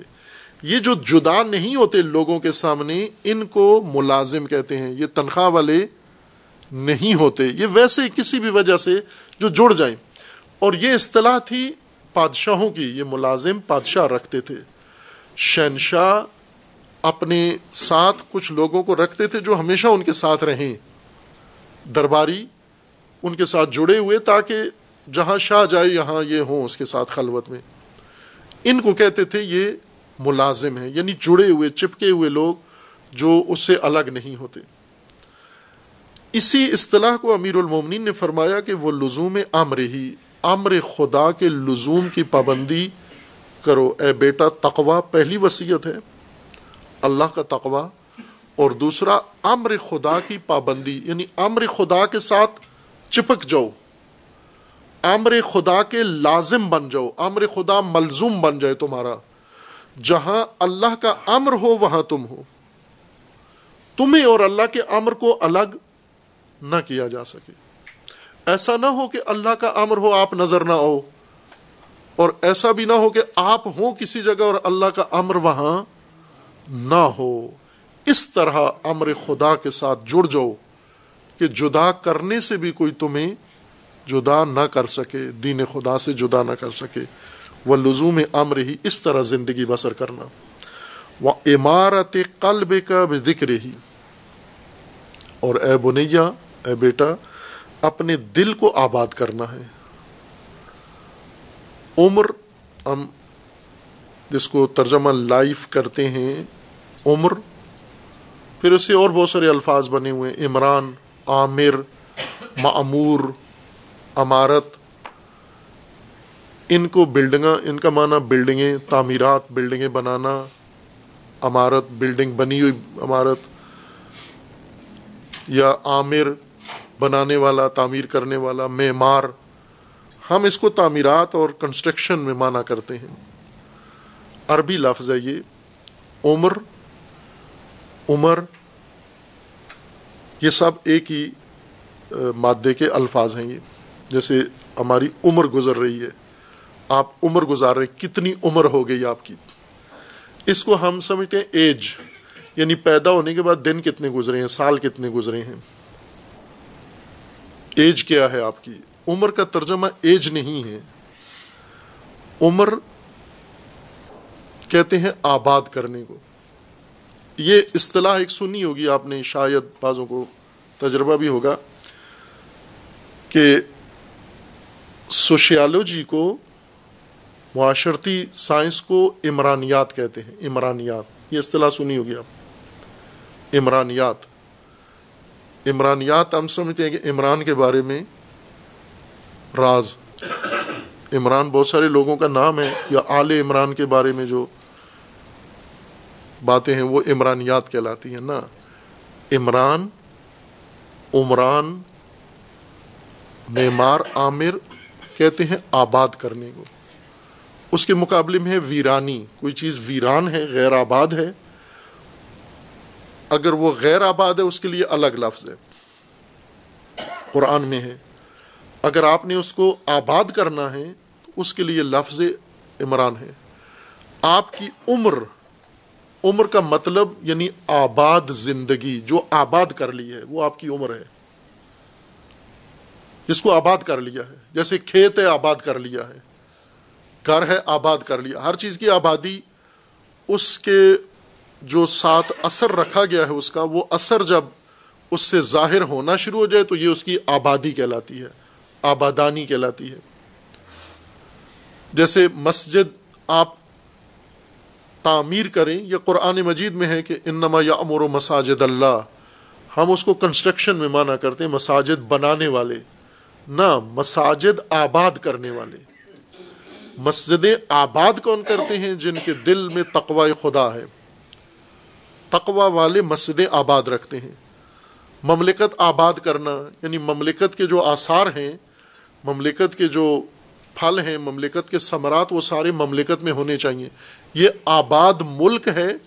آباد ملک یعنی ملک سے جو کچھ توقع ہے، جو ہونا چاہیے، وہ سب موجود ہو۔ آباد ملک ہے، ورنہ ویران ملک ہے یہ۔ اسی طرح کوئی مدرسہ، آباد مدرسہ ہے۔ اگر وہ متعلقہ کام ہو رہا ہے، اس کے اندر بھرپور طریقے سے ہو رہا ہے، یہ آباد مدرسہ ہے، ورنہ ویران مدرسہ ہے۔ کوئی بھی شعبہ انسان کا ہے، آباد کرنے کو، آباد کرنا یعنی اس کے اندر وہ اثر قائم کرنا، اس کا وہ نتیجہ لینا، اس کا ثمر لینا، وہ اثر اس سے ظاہر ہونا شروع ہو جائے، یہ آبادی ہے اس کی۔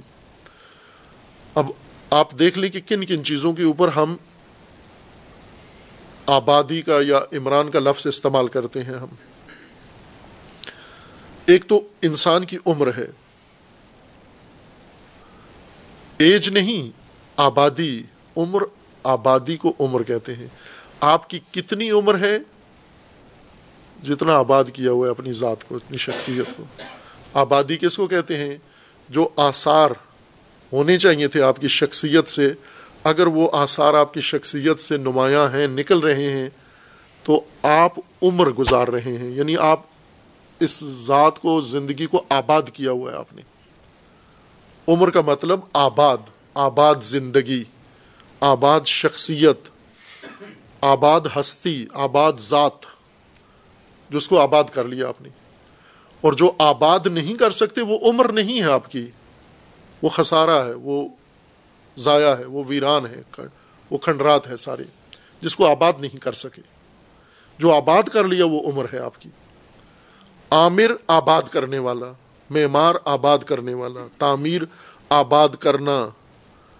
کن کن چیزوں کو آباد کرنا ہے؟ لمبی فہرست قرآن نے بھی دی ہے، دین نے بھی دی ہے، اور علوم نے بھی ہمیں لمبی فہرست دی ہے جن کو ہم نے آباد کرنا ہے۔ پہلی چیز شروع کرو، دل آباد کرو۔ عمارت قلب کا بے ذکر ہی، ذکر خدا سے اپنا دل آباد کرو۔ عمران کرو۔ پہلی تعمیر اپنے دل سے شروع کرو یعنی آبادی۔ اب چونکہ ہمارے ذہنوں میں تعمیر کنسٹرکشن کے معنی میں ہے، بنانے کا نہیں کہ اپنا دل بناؤ کنسٹرکٹ نہ کرو، بلکہ اس کو آباد کرو۔ بنایا اللہ نے ہے، اللہ نے بنا دیا، آپ نے آباد کرنا ہے۔ دل یعنی ذات آپ کی، نفس آپ کا۔ یہ دل آباد کرو، یہ کھنڈر نہ بنے، یہ ویران نہ بنے، یہ اجڑا ہوا نہ ہو۔ آباد کس سے ہوتا ہے دل؟ آباد ان چیزوں سے نہیں ہوتا جو ہم نے اس میں ڈالی ہوئی ہیں۔ یہ مثال پہلے کئی دفعہ دی ہے کہ محلوں میں، ابھی بھی یہ ماڈل ٹاؤن محلہ بہت پرانا محلہ ہے۔ بہت پرانا بھی نہیں ہے، لاہور سے پرانا نہیں ہے، جدید محلہ ہے۔ لیکن آج کی تاریخ کے لحاظ سے دیکھیں تو بڑا عرصہ ہو گیا اس کو، محلے کو بنے ہوئے۔ ابھی بھی اس میں خالی پلاٹ ہیں جو نہیں بنائے لوگوں نے۔ خرید کے رکھ لیے ہیں، پھر ملک سے چلے گئے یا ضرورت نہیں ہے، پڑے ہوئے ہیں ایسے۔ یہاں یہ ہے کہ ایک سوسائٹی ہے جو اس کو خراب نہیں ہونے دیتی، لیکن اسی طرح کا پلاٹ اگر شہر کے دوسرے محلے میں خالی ہو، اگر سارے شہر کا کچرا، گندا پانی، گٹر، کچرا، گندگی، اس خالی پلاٹ کے اندر ڈالنا شروع کر دیتے ہیں۔ لیکن جن پلاٹوں پہ گھر بنے ہوئے ہیں کوٹیاں بنی ہوئی ہیں، بنگلے بنے ہوئے ہیں، وہاں کوئی جرت نہیں کرتا۔ کاغذ بھی پھینکے وہاں پر۔ کیا فرق ہے کہ یہ پلاٹ آباد ہے؟ وہ پلاٹ متروک ہے۔ اس میں گھر بنا ہوا ہے، لوگ رہ رہے ہیں۔ اور رہائش ہے یہاں پر۔ یہاں نہیں پھینکنا کچرا ہم نے اپنا۔ اس لیے یہاں کوئی یہ حرکت نہیں کرتا۔ لیکن اس پلاٹ میں کوئی دیوار نہیں بنی ہوئی، کچھ بھی نہیں، معلوم ہے، متروک ہے۔ جس کا بھی ہے، اس نے اس کو اپنے حال پہ چھوڑا ہوا ہے۔ سب اس میں کچرا پھینکتے ہیں۔ دل ایسے ہی ہیں۔ دل اگر آباد ہو، محفوظ ہے۔ دل اگر آباد نہ ہو، کچرے کا ڈھیر ہے۔ آباد دل کون سا ہے؟ امیر المومنین فرماتے ہیں، آباد دل وہ ہے جس میں اللہ کی یاد ہے۔ ذکر خدا ہے۔ اب ہر چیز ہمیں نئی تشریح کرنا پڑ رہی ہے۔ ذکر اس کو پہلے بیان کیا ہے۔ ذکر یہ زبان سے یا اللہ یا اللہ کرنا، یہ ذکر نہیں ہے۔ ذکر فیل ہے قلب کا، دل کا کام ہے۔ ذکر کہتے ہیں یاد کو۔ اور یاد آپ کا وہ حصہ ہے، آپ کی ذہنیت کا، آپ کے دل کا، جس کے ذریعے سے آپ نے اپنی زندگی گزارنی ہے۔ یعنی وہ امور جو آپ نے یاداشت میں رکھے ہوئے ہیں اور ان کو عمل کر رہے ہیں۔ مثلا جیسے ابھی آئے سارے اس مجلس میں۔ جب سے دعوت ملی تو آپ آئے۔ ذہن میں رکھا ہوا تھا کہ یہاں آنا ہے۔ یہ یاد اس کو کہتے ہیں۔ وہ جو آپ کے حافظے میں پڑی ہوئی چیزیں وہ نہیں ہے یاداشت آپ کی۔ وہ میموری یاداشت نہیں ہے، ذکر نہیں ہے۔ وہ حافظہ ہے۔ وہ محفوظات ہیں آپ کے۔ محفوظات انسان کی زندگی میں کوئی کردار ادا نہیں کرتے۔ اس ضرورت کے وقت ایک آرکائیو ہے آپ کو ضرورت پڑی، معلومات کی وہاں سے لے کے استفادہ کرتے ہیں۔ جس ذہن کے جس حصے سے آپ زندگی گزارتے ہیں، فیصلے کرتے ہیں، ارادے کرتے ہیں، جو آپ کو عملی زندگی کے لیے مدد دیتا ہے، اس کو کہتے ہیں ذہن کا یاداشت یا یاد کہتے ہیں اس کو۔ عربی میں اس کو ذکر کہتے ہیں۔ اللہ کو کہاں رکھیں؟ ذکر میں رکھیں، یاد میں رکھیں۔ یعنی اس حصے میں رکھیں کہ جس پر آپ نے ارادہ کرنا ہے، عمل کرنا ہے، آگے کوئی اقدام کرنا ہے۔ اس کو یاد کہتے ہیں، ذکر کہتے ہیں۔ اس میں اگر اللہ ہے تو یہ آباد ہے۔ اگر اللہ نہیں ہے تو یہ ڈھیر ہے۔ ممکن ہے اس دل میں، دل کے اس حصے میں آپ جھانک کے دیکھیں۔ یہ ایک بڑے حکیم کا قول ہے کہ اگر ہم لوگوں کے دلوں میں جھانک کے دیکھیں تو وہ دل نہیں ہوں گے بلکہ گیراج ہوں گے۔ جہاں گاڑیاں ہوں، گاڑیاں ہی گاڑیاں ہوں۔ وہ تو دل نہیں ہے، گیراج ہے ہو تو۔ جہاں پر مثلا غلہ پڑا ہوا ہو، تو وہ تو منڈی ہے، دل نہیں ہے۔ آپ اکبری منڈی اور غلہ منڈی اور کتنی منڈیاں، چمڑا منڈی میں چلے جائیں، آپ کو وہ ساری چیزیں ملتی ہیں۔ اب کسی کے دل میں جائیں، اس میں بھی چمڑا ہی چمڑا ہے۔ اس میں بھی غلہ ہی پڑا ہوا ہے سارا۔ تو یہ تو منڈی ہے، یہ دل نہیں ہے۔ یا کسی بھی دل جس فکر کا مرکز بنا ہوا ہے، جو تصور دل میں بیٹھا ہوا ہے، دل اسی نام سے پکارا جائے گا۔ وہ دل نہیں کہلائے گا۔ دل اس وقت آپ کے ذات کو، آپ کے نفس کو، آپ کے روح کو، آپ کے ذہن کو دل کہیں گے جب اس کے اندر یاد خدا ہو۔ پھر یہ دل آباد ہے، ورنہ متروک محجور اور ویران دل ہے۔ وہ ویران دل نہ ہدایت پا سکتا ہے، نہ تربیت پا سکتا ہے۔ امیر المومنین فرماتے ہیں، بنیا، تین کام کر اسی کا بے تقو اللہ، اے بنیا و لزوم عامر ہی و عمارت قلب کا بے ذکر ہی اپنے دل کو ذکر خدا سے آباد کر۔ ول احتسام ہی اور اللہ کی رسی سے احتسام کر۔ یہ مطلب بھی ہم ترجموں میں دیکھیں، قرآنی اصطلاح ہے واطسم بحبل اللہ جمیا وہاں ترجمہ سارے کرتے ہیں، سنی شیعہ کہ تھام لو، اللہ کی رسی کو تھام لو۔ احتسام کا مطلب تھامنا نہیں ہوتا۔ لفظ احتسام دو چیزوں سے بنا ہے۔ ایک، عصمت اس کے اندر جو مادہ استعمال ہوا ہے، وہ عین سواد میم ہے، اسم یا عصمت اور دوسرا ہے افتعال۔ دوسرا اس کا وزن ہے یا اس کی حیت ہے یا اس کی شیپ ہے، افتعال۔ افتعال ایک آہنگ ہے، وزن ہے، جس کو جس مادہ پر چڑھائیں۔ جیسے کتاب کے اوپر افتعال کا وزن چڑھائیں تو وہ بن جائے گا اقتتاب نشر کے اوپر افتعال کا باب چڑھائیں تو ہو جائے گا انتشار۔ نثر کے اوپر افتعال کا وزن چڑھائیں تو وہ ہو جائے گا انتصار۔ اور قبل کے اوپر چڑھائیں، قبل کے اوپر چڑھائیں تو ہو جائے گا استقبال۔ یہ عربی قاعدہ ہے۔ اس طرح یہ الفاظ بنتے ہیں۔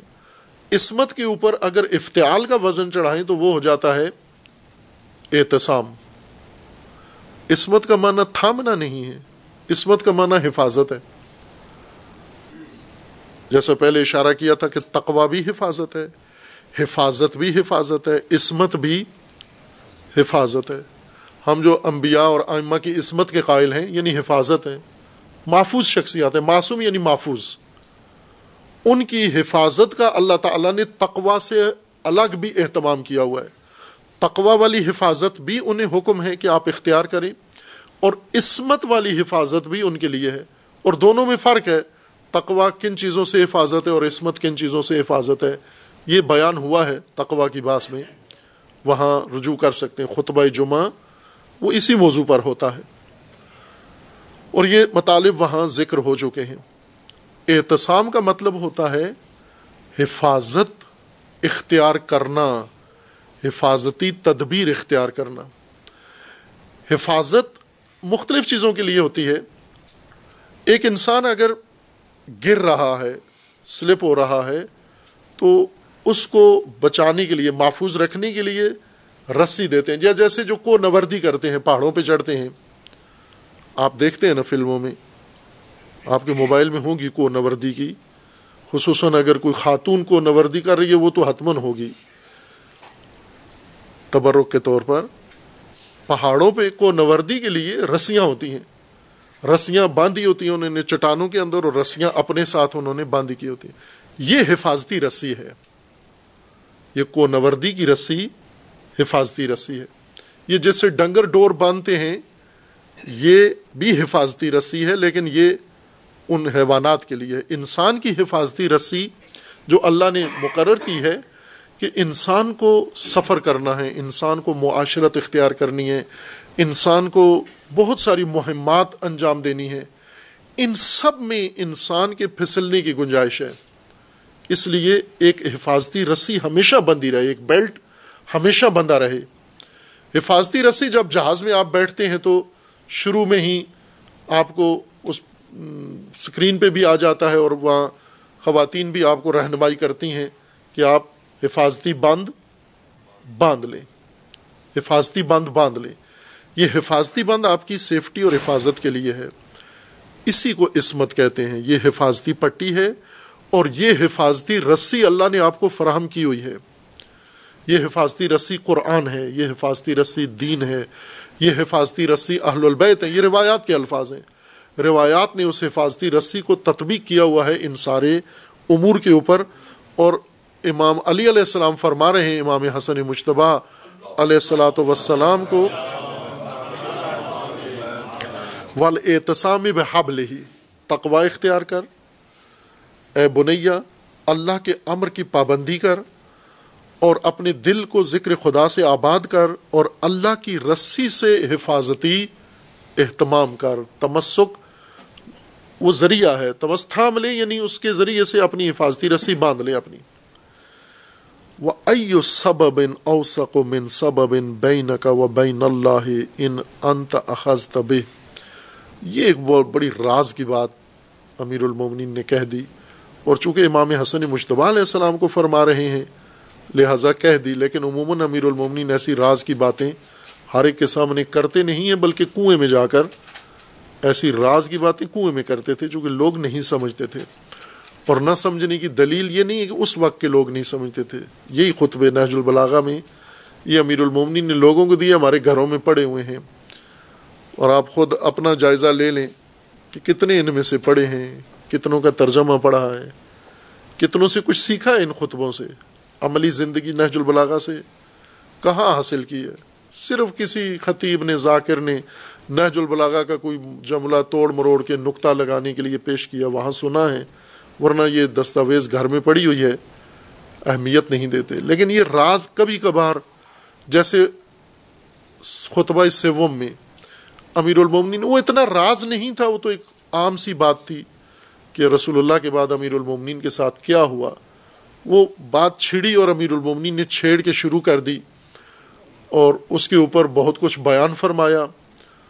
جب بات آگے بڑھ گئی، کافی موضوع آگے چلا گیا تو ایک بیچ میں سے اٹھا۔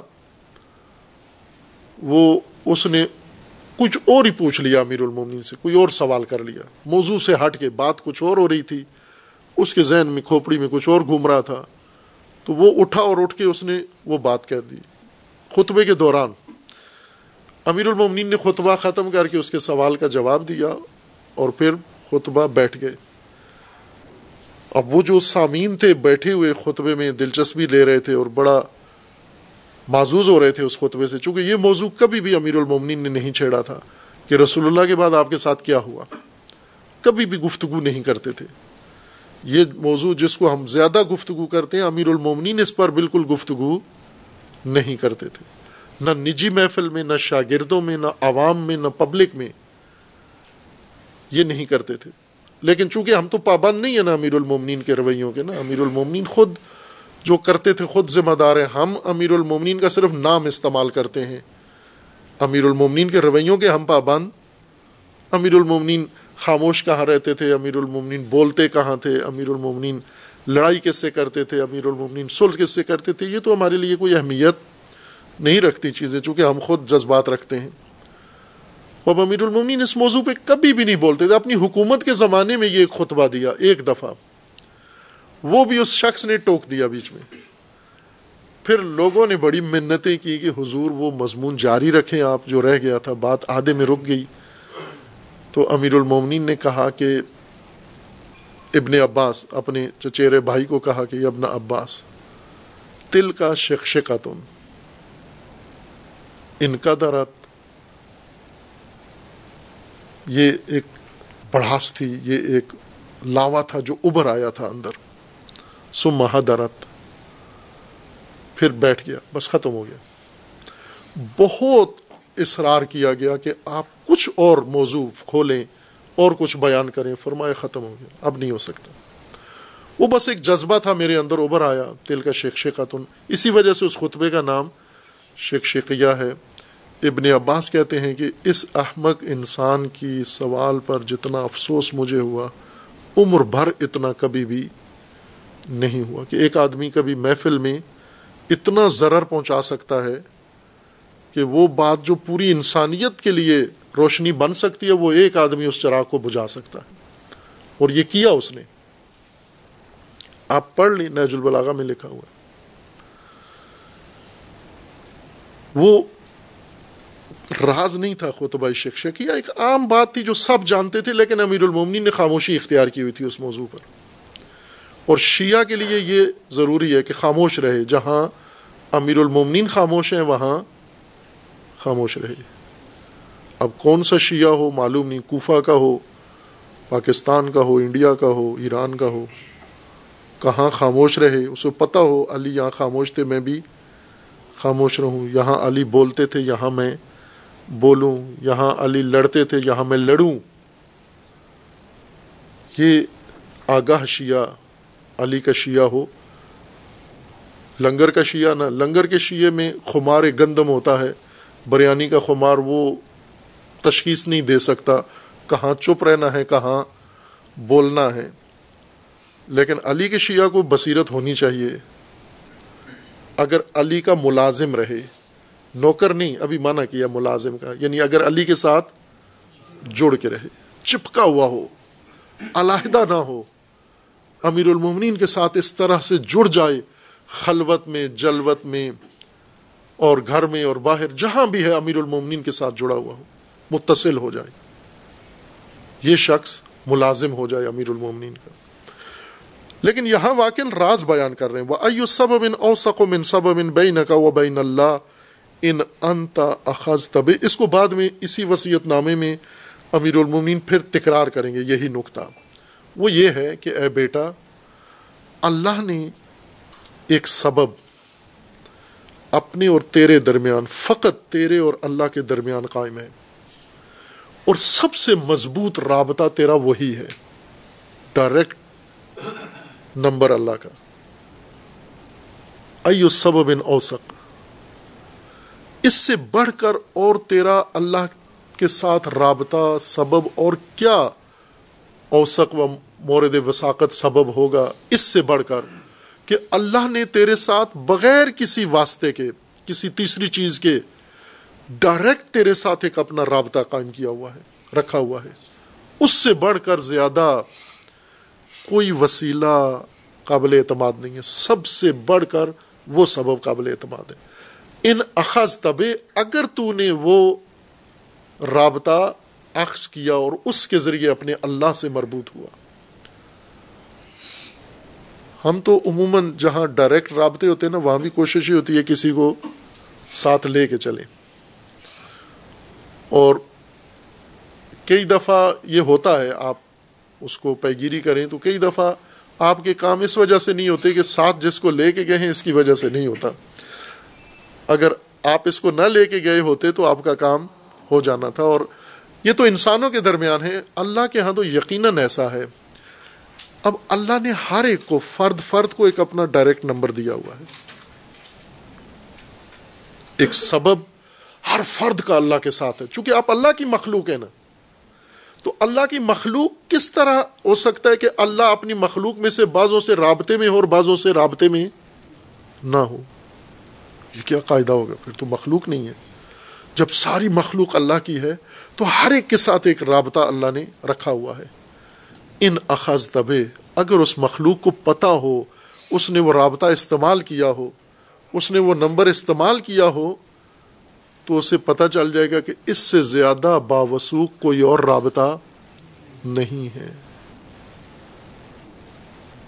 امیر المومنین وسیعت میں، اس پہلی وسیعت میں ایک وسیعت ہے اسی کا بے تقو اللہ، دوسری وسیعت ہے وہ لزوم امر ہی، تیسری وسیعت ہے وہ عمارت قلب کا بے ذکر ہی، چوتھی وسیعت ہے وہ احتسام بے حبل ہی، اور پانچویں وسیعت ہے وہ ائی سب بن اوسق من سب بن بین کا و بین اللہ ان انت اخذ طبے تیرے اور اللہ کے درمیان جو رابط موجود ہے، اس سے بڑھ کر کوئی اور رابطہ قابل اعتماد نہیں ہے، سب سے زیادہ قابل اعتماد یہ رابطہ ہے، تو استعمال تو کر اس رابطے کو۔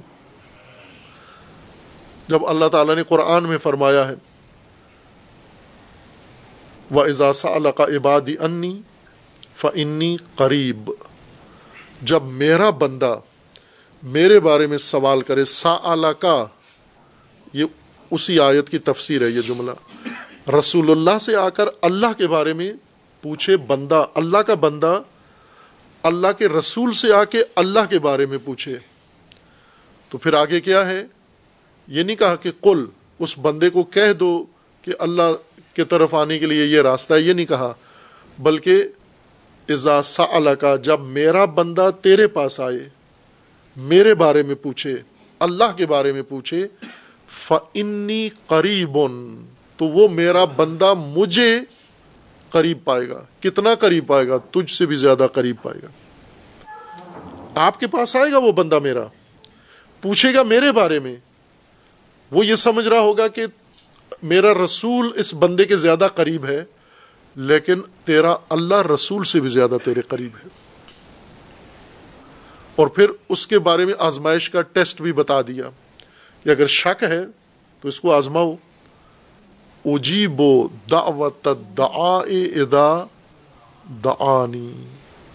ٹیسٹ یہ ہے کہ پکار کے دیکھ۔ اجیب جواب دوں گا میں، لبیک کہوں گا۔ پکار کے دیکھ۔ یہ جو کہا ہے میں تیرے قریب ہوں، ہر ایک سے زیادہ تیرے قریب ہوں۔ اس کو آزما کے دیکھ، پکار کے دیکھ۔ اجیب و دعوت دا دعانی۔ جب مجھے پکارتا ہے، میں اس پکار کو سنتا ہوں، جواب دیتا ہوں۔ اور پھر دوسری جگہ پر اللہ تعالیٰ کا فرمانا ہے کہ اللہ کتنے قریب ہے؟ اقرب و الہی کا من حبل اقرب و الہی من حبل ورید۔ رگ حیات سے زیادہ قریب ہے آپ کے۔ تو جو اللہ رگ حیات سے زیادہ قریب ہے، اس تک پہنچنے کے لیے ہمیں بڑے فاصلے کیوں طے کرنا پڑتے ہیں؟ امیر المومنی فرماتے ہیں، اس رب نے خود تیرے ساتھ ایک سبب رکھا ہوا ہے جو تیرے اور اللہ کے درمیان ہے۔ آج کی موجودہ زمانے کی اصطلاح کے مطابق ایک نمبر اللہ نے مخصوص تیرے لیے رکھا ہوا ہے۔ اس نمبر سے اللہ سے رابطہ کر۔ جواب پائے گا تو۔ ناممکن ہے۔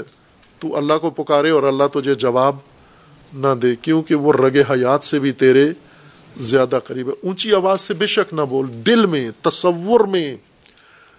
اپنے دل کے نہان خانے میں تو اللہ کو پکار، نہان خانے میں جواب سنے گا وہاں پر۔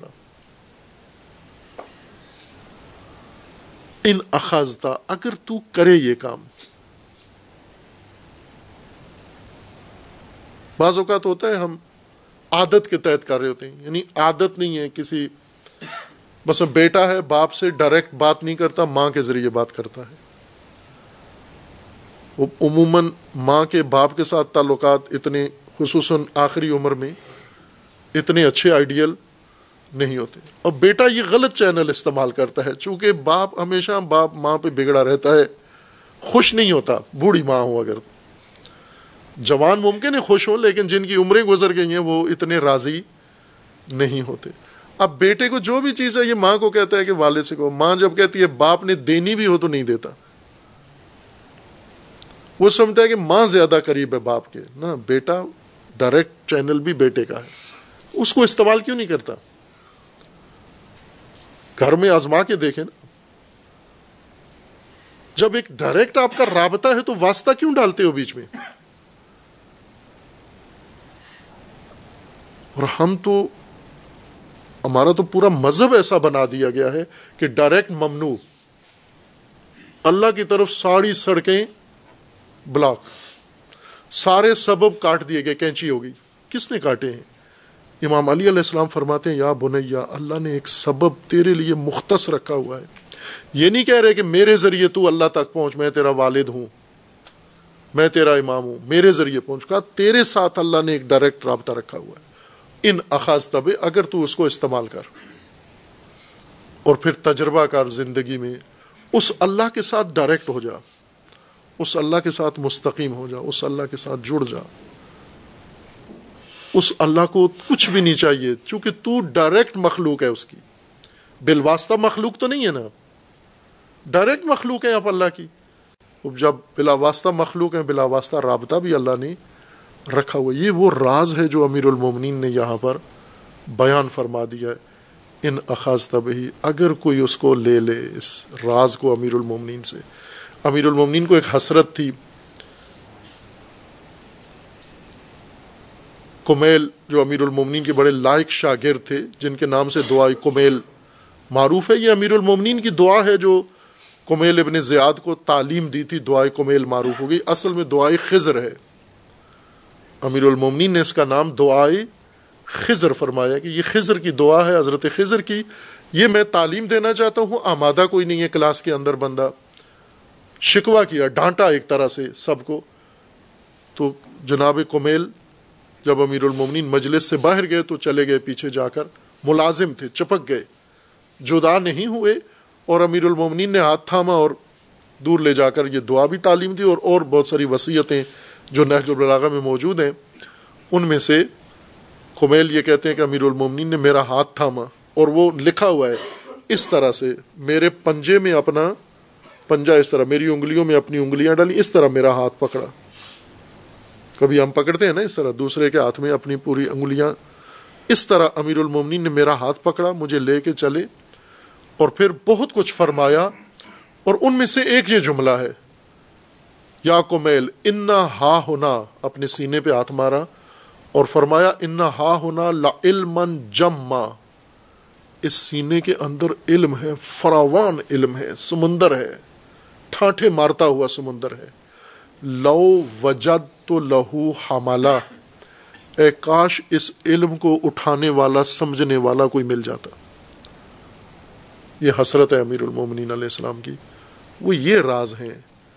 یہ نہیں ملتے تھے امیر المومنین کو۔ راشن والا طبقہ زیادہ ملتا تھا۔ باب الحوائج سمجھ کے آتے تھے۔ درخواستیں، عرضیاں، راشن، بیت المال، نوکریاں، ملازمت، یہ چیزیں امیر المومنین سے زیادہ تقاضا تھا۔ یہ جو امیر المومنین نے یک طرفہ وسیعت کے طور پر بیان فرمایا، یہ باتیں نہیں پوچھتے تھے امیر المومنین سے۔ اگر مجمع پوچھتا، لوگ تشنا ہوتے امیر المومنین یہ ساری باتیں ان کو بتا دیتے۔ یہاں پر بغیر طلب کے، بغیر مطالبے کے اپنے بیٹے کو عنوان قرار دے کر وسیعت نامے میں یہ سارے راز بیان فرما دیے۔ آگے جاری ہے۔ اخ یہ قلب قبل معزہ و امت ہو بزہادہ و قو وقب بال یقین و نور ہو بالحکمہ و دل ہو بذکر الموت و قرر ہو بالفنا و بصر ہو فجا دنیا و حاضر ہو سولت الدار وفوش تقلب اللیالی والایام وعرض علیہ اخبار المادین وذکرہ بما اصاب من قان من قان قبلک من الاولین وسر فی دیارہم وآثارہم فانظر فیما فعلوا اما انتقلوا وأين حلوا ونزلوا فإن تجدهم قد انتقلوا عن الأحبة وحلوا ديار الغربة وكأن وكأنك عن قليل قد سرت كأحدهم فصل مسوا کا پھر ایک ایک جملہ، بات وسیعت نامے میں بہت سنجیدہ ہوتی چلی جاتی ہے۔ چونکہ امیر المومنین نے وسیعت نامے سے پہلے فرمایا تھا کہ میرے اندر ایک ایسی جد پیدا ہو گئی ہے جو اس نے مجھے سب کچھ بلا دیا ہے۔ اس جد کی وجہ سے میں یہ لکھ رہا ہوں، تو اب وہ جد پورے وسیعت نامے میں ہمیں نظر آئے گی اور جدی ہوتی جا رہی ہے وسیعت زیادہ جدی تر ہوتی جا رہی ہے وسیعت ہر جملے میں، اور زیادہ جد آ رہی ہے امیر المومنین کے اس اقتباس میں، ہر پیراگراف میں پہلے سے زیادہ جد آ رہی ہے۔ اللہ تعالی ہم سب کو امیر المومنین کی تعلیمات، امیر المومنین کی ہدایت، امیر المومنین کی تربیت حاصل کرنے کی، عکس کرنے کی، سمجھنے کی توفیق عطا فرمائے انشاءاللہ۔ وصلی اللہ علیہ محمد طیبین